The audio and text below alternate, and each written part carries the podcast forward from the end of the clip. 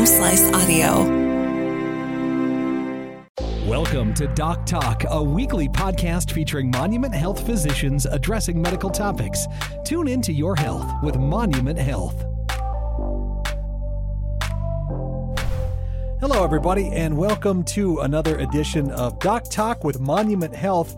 My name is Mark Houston, and joining me today is Dr. Nicholas Czosnyka. Doctor, nice to have you on the show. I got your name right, Yeah, right? Czosnyka, yeah. Okay. That's, where does uh, where does that come from? Do you know? Have you ever Well, looked into po- that? it's Polish, yeah. Oh, yeah, of course. That's, my heritage, and now it goes back, you know, many generations since somebody actually lived in Poland. I don't speak Polish, but um, it sure is a confusing name, and I don't, I don't blame anybody for looking at it and saying, I don't know how to start. How does that work? Yeah. yeah. Uh, do you have a nickname that you go with at all? well, you know, uh, it, people call me Doctor Nick if that's easy. There we go. Um, okay.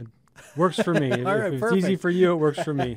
Uh, now uh, you were uh, in general surgery in Spearfish, South Dakota, right. with Monument Health. Yep. How did how did this journey begin for you, Doctor? I mean, Yeah. what where did the where did the passion for this come from? Yeah, you know, that's a long story. So here, here, here goes. I'm ready. you know, I, I actually went to to college for finance. I, I, I had a degree in business, totally not really uh, down a path of medicine. Um, you know, college can be that for some people, right? You're kind of figuring out what you're doing. Yeah. Let, m- more of that and less flying as straight as an arrow. And that was my story. So I graduated from college, and I, though I had a degree in finance, I, I had a real strong interest in the outdoors. I, I I actually was pretty obsessed with rock climbing and backpacking, and I ended up working uh, for some companies that led te- uh, teenagers um, who were, you know, battling different troubles of whether it was emotional issues or drug issues, things like that. Uh, and while they were out in the wilderness, um, and I was facilitating their safety by being there with them, they were also getting therapy with um, psychologists. Sure. Right? And so in that experience, uh, you know, here I am, a college graduate, a young adult. I'm watching these trained professionals really impact the lives of of these kids, and I thought to myself, hey. I, I want to have some expert knowledge. I want to I want to do something that really can impact somebody else's life in a positive way. And through some self assessment, I was like, well, I I don't think I'm going to make a very good psychologist. But I loved first aid. I loved, um, you know, hands on things. And so I, I just caught this bug where I was like, I, I think I want to be a doctor. And, you know, then from there, pursued getting into medical school. Had to go back and take some classes because I didn't have all the science prerequisites and things like that. But ultimately, you know, got into medical school, and then pretty soon after getting into medical school, you kind of hit this wall where you say, Am I going to be a doctor that does things, procedures, or am I going to be a doctor that, you know, is more cerebral, right? You're, you're thinking, you're making um, diagnoses and applying these therapies, but you're not necessarily doing that through procedures. And I was really drawn to more the procedural side because I just loved the hands-on side of, of medicine, and and that's how I ended up looking at general surgery. Right? General surgery is kind of this foundational part of the procedural side of medicine, where we we do a lot of different things throughout the whole body, whether that's what people typically think of, you know, the abdomen, Right. your your your intestines, gallbladder, things like that. But then there's a whole other side of it, right? There's the idea of vascular surgery, breast surgery, um, you know, endocrine surgery, things like your thyroid, um, trauma surgery, um, burn surgery. So there's there's all these different avenues, all rooted in the kind of the use of procedures to to aid in, in people's care. So so general surgery can be all of those things you just explained. absolutely, That's yep. that's what Yep. when people I think when they think general surgery, I, I guess that's Right. The, the word to me, it, it seems Yeah. because you're, you're still focused on certain things, yeah, but boy, it means that's a broad right. definition. And, and so I think that's it's one of the unfortunate things about how we've named our profession is it, it implies something maybe minimizing Sure, versus right. kind of showing the scope of, of what general surgery is. And you're absolutely right. A lot of times people will, will take their general surgery uh, foundation, which is a five-year residency training, and then they may focus even more specifically and say, well, I'm gonna I'm gonna really do only you know what we call hepatobiliary, right? I'm gonna do liver and pancreas Okay. surgery, or I'm I'm only gonna do thyroid surgery. I'm only gonna do breast surgery, and there are there are parts of um, the healthcare delivery system that that works well in, right? If you were to be in a major hospital in Chicago or New York or LA, things are very, very kind of sectioned off where um, this specialist does this, that specialist does that, and there's very little overlap. I see. so you're uh, you're uh, you're from Illinois. That's right. Correct. That's kinda, where I was kinda, born. Kind of north of Chicago. Yep. Big city area, big city vibes. Now you're in Spearfish, South Dakota. Yeah. How, how did how, how did that happen? yeah, it's uh, I, I love I love the path that I have has have followed. You know, when I left medical school, which was in Chicago, um, I was drawn to a residency in La Crosse, Wisconsin. My parents actually had kind of bought a small cabin up in Wisconsin, and this was near La Crosse. And believe it or not, my dad, who's not a physician, not not in any way involved in healthcare, said, "Hey, there's this good surgery residency in La Crosse, Wisconsin. You should look at it." And it got me looking at it, and I thought, wow, this actually does it. What they were known for, it's called the Gundersen Health System. Um, they're known for preparing surgeons to maybe practice in a little bit more broad context, what we call generically rural surgery. Um, but what that really means is okay, you're going to be maybe someone in a smaller town and you are going to do some, you know, breast surgery and some um, colonoscopies and sure. some hernia repairs and some, um, you know, m- minor skin cancer work. And so, um, as we all know, when you live in a rural environment, y- you just can't get up and run to, you know, New York right. uh, tomorrow if you need that. So there's this there's this small kind of application of broad med- medical care that works very well in a rural environment. Well, and that has to be uh, appealing to you because you say Yeah. you, you wanted to be hands on. Right. And so now you're getting to try a little Right. bit of everything. right? Absolutely. Yeah. Well, and, and I think that, that there's that fine balance and kind of let's we're making a distinction that okay, hey, we do a lot of different things, and we do them well. We also need to know our, our limits, right? Right. That's this is why when you come to a smaller town, and you know if you were to have a, a really advanced esophageal cancer or an advanced pancreatic cancer, unfortunately, it's just not going to be able to be taken care of in, Sure. a, in a small town. That's not an area of expertise that I have or my partners have, and and the reality is, and what we've seen in research is, hey, you you want somebody that does this all the time, taking care of you. You don't want the guy who's taking a crack at it once or twice a year, right? Um, and so uh, it's that it's just again it's that balance of okay, we're going to do a broad practice. We're going to do what we do well. We're going to know our limits um, and know when we need to kind of you know push things further up the uh, the ladder Sure. here in terms of uh, the spectrum of care. Um, but yeah, it's a wonderful opportunity to practice broadly, to see lots of different parts of uh, your community, whether that's the age, the different age Mhm. brackets, right? You're dealing with middle-aged men who need a vasectomy. You're dealing with Well, you and you're in a college town too, Yeah, so you- you've got that whole uh, you run that whole gamut Yeah, of yeah. people that retire to Spearfish, that go to college at Spearfish, Yep. that just live and work in Spearfish.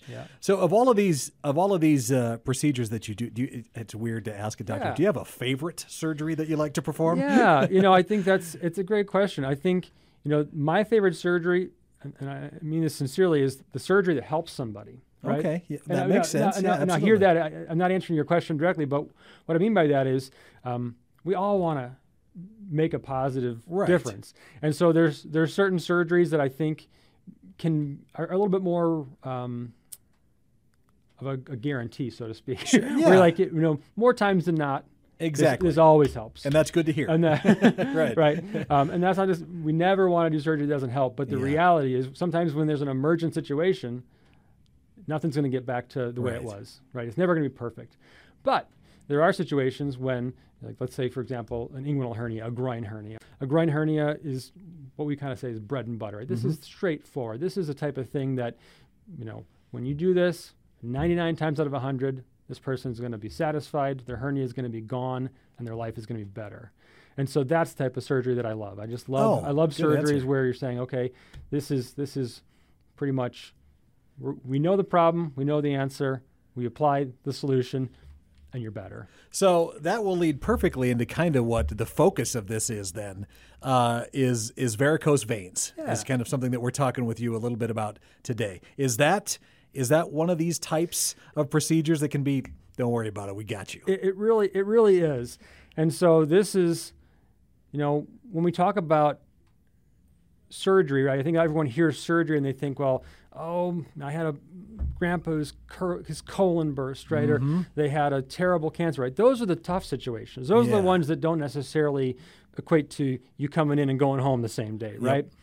Varicose veins, um, they're very common, right? We're talking probably 30, 40% of the population once you get to your middle age has Sure. some symptoms of what we'll call generically venous reflux, not just necessarily the veins you see that we all have seen, right? Bulging, Yep. dilated, tortuous veins. Like some but- of those runners or bikers, sometimes Right. they get those big bulging. right, right. yeah. That's what that's that's that's kind of one one end result of venous reflux. But venous reflux, venous incompetence, where the veins just aren't working as well as they once did, um, that can result in lots of symptoms, right? Whether that's swelling, leg heaviness, cramping, um, restless legs at night, kind of staining of the skin, what we call hemosiderin deposit, wounds, ulcers that won't heal, and, and so.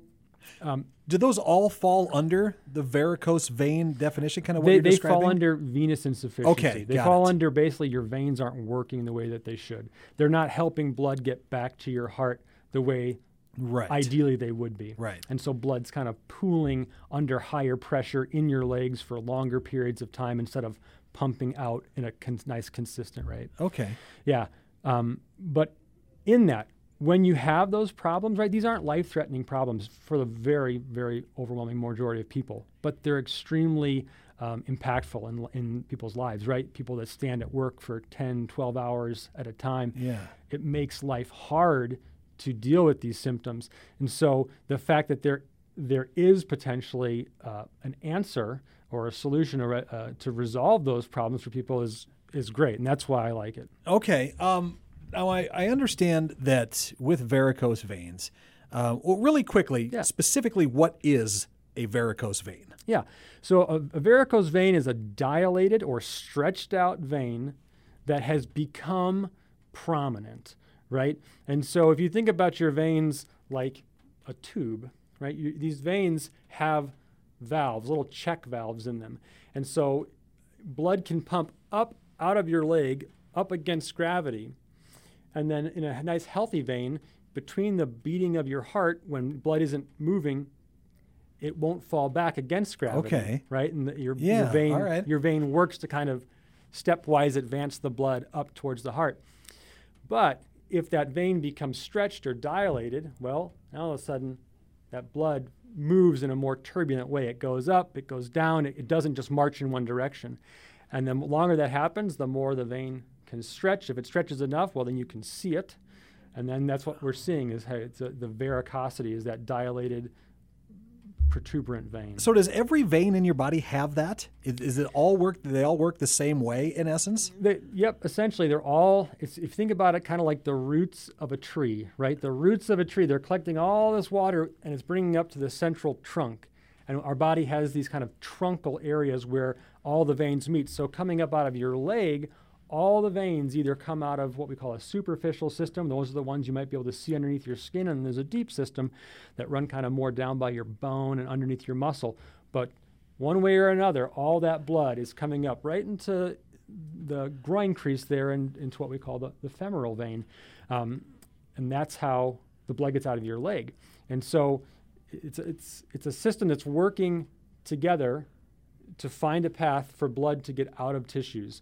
And that's and that's you know one of the things that allows us to do these treatments. I think we'll talk more about Sure. that. But by having redundancy or different pathways blood can take, it allows us to eliminate a pathway that may be causing you symptoms without causing any detriment to you. Boy, you know, our bodies are weird and amazing Yep. all at the same time.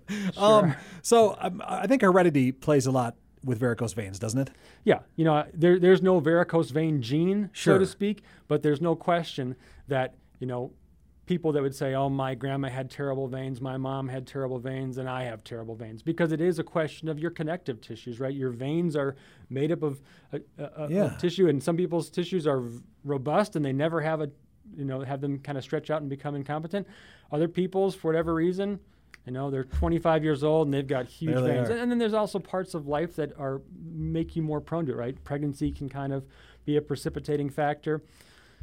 People's what generally called lifestyle, right? If, if you stand on a concrete floor for 12 hours at a factory every day for 30 years, that can put a lot of Sure. a lot of strain on your on your venous system. So it's that combination of hereditary kind of predisposition, but also lifestyle factors. So a, a lot of people that have varicose veins, and people, if you're familiar with them, you know, you know that sometimes they just they look unsightly. Yep. Sometimes. Yep. Um, but is there is is there ever a medical reason to treat them? Absolutely. Is there? And, ac- and actually, that's that's really the one of the most important differentiations when it comes to venous insufficiency and varicose vein treatments, um, because as as a medical provider, we're always at this interface between you know what can we do to help you, and what would let's say your insurance company be yeah, willing to there pay we for, go. Right. Um, and so insurance companies don't love to pay for cosmetic things if the Mm-hmm. if the only truly only thing that's bothering you is I don't like the way this looks, Right. right? And so sure, well we all know that we all Yep. have varicose veins that aren't um, what we want in terms of appearance, but in terms of medical symptoms, yeah, you, you can have swelling, you can have bleeding, you can have your veins become clotted and um, inflamed because of the, the blood staying stagnant and irritating the, Right. the veins. Um, like I said, ulcers can develop and just pain, right? Just symptoms of discomfort that don't resolve despite your best non invasive uh, treatment options. So people can often have uh, resolution of symptoms if they just wear compression stockings, right? Mm-hmm. But compression stockings, which just kind of augment the veins ins- instead of that vein being dilated and those valves not working, now it kind of compresses them, and now maybe the vein, the valves work a little bit better, so you don't have the same symptoms, but you have to wear them, Right. right? And maybe maybe wearing them causes you other symptoms like you know, wears on your skin or it Yeah. cuts into you. They're not comfortable they're in not a lot of instances, right? yeah, they're not comfortable. So it's it's one of those fine balances between you know what what can we do that's non-invasive that you can tolerate and manage for a long period, but if those if those non-invasive therapies aren't helping, well then yes, we have good reason to recommend Can more advanced therapy. can they be dangerous? Very va- varicose veins. Yes. So it, very, very, very rarely can they be life-threateningly dangerous. Uh, yeah, you you could end up in pain. You can end up with a wound infection. Um, y- y- in the very rarest of cases, sure, you could have a, a thrombosis or a DVT. Generally, in your superficial veins, if you were to have a clot in the superficial veins right underneath your skin, that isn't going to necessarily Okay. become a deeper uh, problem. But yeah, you can have a DVT, um, but those are rare. Those are very rare things. So when you go in, how does how does the procedures work then to to fix that? So Yeah. wh- when they when they come into you and they're ready to go, what what do you do? Yeah. So there's there's kind of three main th- therapies that would be applied. Um, I'll, I'll start by saying it's n- one of the things that's frustrating for patients is it's not often come in to see me, come back the next day to get fixed. There is quite a bit of a process involved with diagnosing, you know, really clarifying where in your venous system reflux exists. Um, understanding if maybe you could improve with non-invasive therapies, and if you could, um, maybe that w- you wouldn't qualify for a, Right. a, a- a surgical option. So let, let's assume we've kind of gotten past that threshold, which unfortunately can be measured in months sometimes before we can really get to um, a point where everything, all the ducks are in a row, and we're saying, here, we're doing this. Um, but there's at the most basic level, there's something called sclerotherapy, where we're injecting a sclerosant, or basically a, a, a, a chemical that irritates the vein enough to where it basically clots itself and stops Hmm. working. Right? If you think about veins, is if you can stop the blood from flowing through the veins, then the vein isn't there. Right? If you think right, about it like I that, suppose, yeah. um, and so the blood will find another way. And so sclerotherapy is an injection of a, a sclerosant or this detergent that is usually foamed and placed into very small veins, causes those veins to basically scar closed, and then blood can't, can't flow through them. So in a small vein that's right underneath the skin, what we might call a spider vein or a telangiectasia, um, those might then not be visible anymore, right? And so if that Yeah. area is not visible, isn't tender anymore, isn't bleeding anymore, then that's that's resolved. Mhm. So that's that's the simplest. And then um, in some cases, people maybe have already had kind of more of a, um, a, a systemic treatment that I'll talk about next, and maybe they don't have the options um, for a, a, kind of a more central systemic treatment, and we may just apply what we call a phlebectomy and say, okay, well, we're just gonna we're just gonna cut out this one offending vein, and it's a small surgery where you're just talking about a small incision just on, on the skin, just to basically get down to the vein and pull up that small portion that's causing trouble.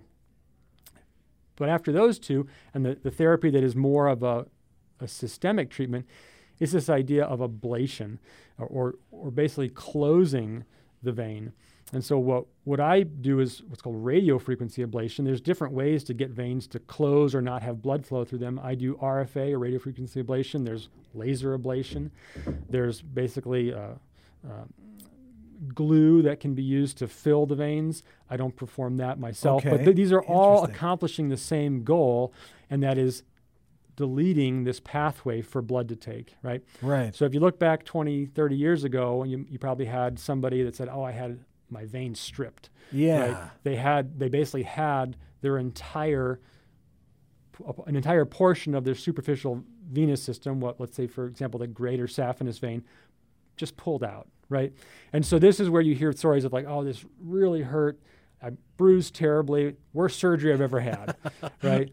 very, very few people, if anybody, do that anymore. Okay. Right? Because the alternatives, which accomplish the same um, clinical endpoint, are so much better tolerated. Right. Exactly. Right. And so that RFA, what it what it's doing is we're taking okay, we, we know the offending vein. Yep. This vein is too big, there's reflux, the blood's not flowing in the right direction. We think it's the source of all of the other cascades that kind of come from that, the dilated varicosities, the swelling, all these things.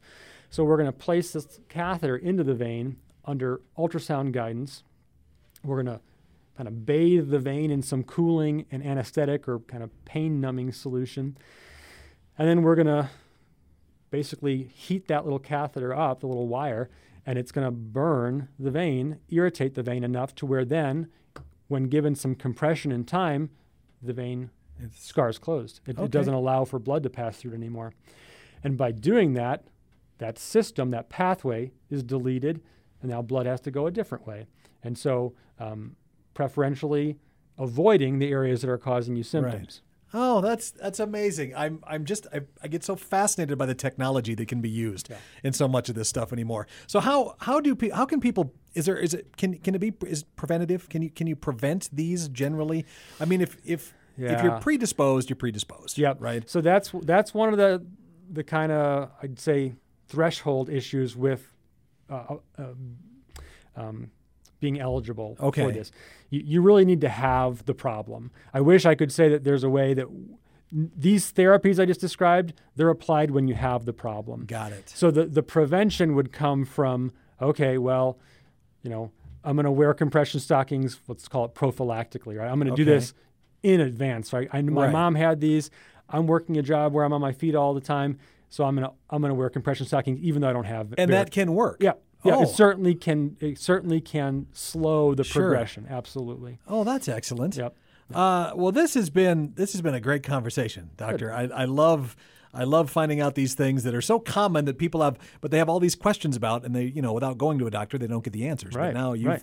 you've answered so many of them right now. Good. So I really appreciate it, and I do hope uh, I, I I think uh, down the road here we're going to get to talk with you again. Yeah. Uh, so I'm super excited for that, and I'm glad to have you on the show. One last quick question: Are you a Bears fan, Doctor? Oh man, you just this is you, you, you brought up you brought up football. I, I Um, had to because of where you're from. So I spent, you know, my early years in Chicago, my training And years went to in the- Wisconsin. I know that's the So my mom actually grew up a, a Green Bay fan. She- Okay. you know, she's the stockholder on the back of the, you know, the, the Right, basement yep, wall. She's yep. got her single piece, uh, single stock. That's um, great. Issued. So um, I, I really don't follow either of them closely.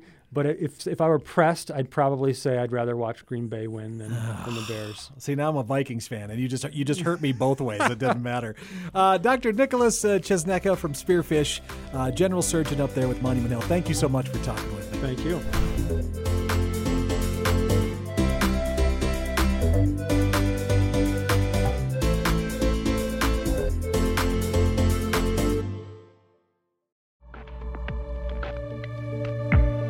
Doc Talk with Monument Health is recorded live at Home Slice Studios, hosted by Mark Houston, edited by Russ Haddon, engineered by Chris Jaquist, and produced by Kelsey Kinney and Rob Henry.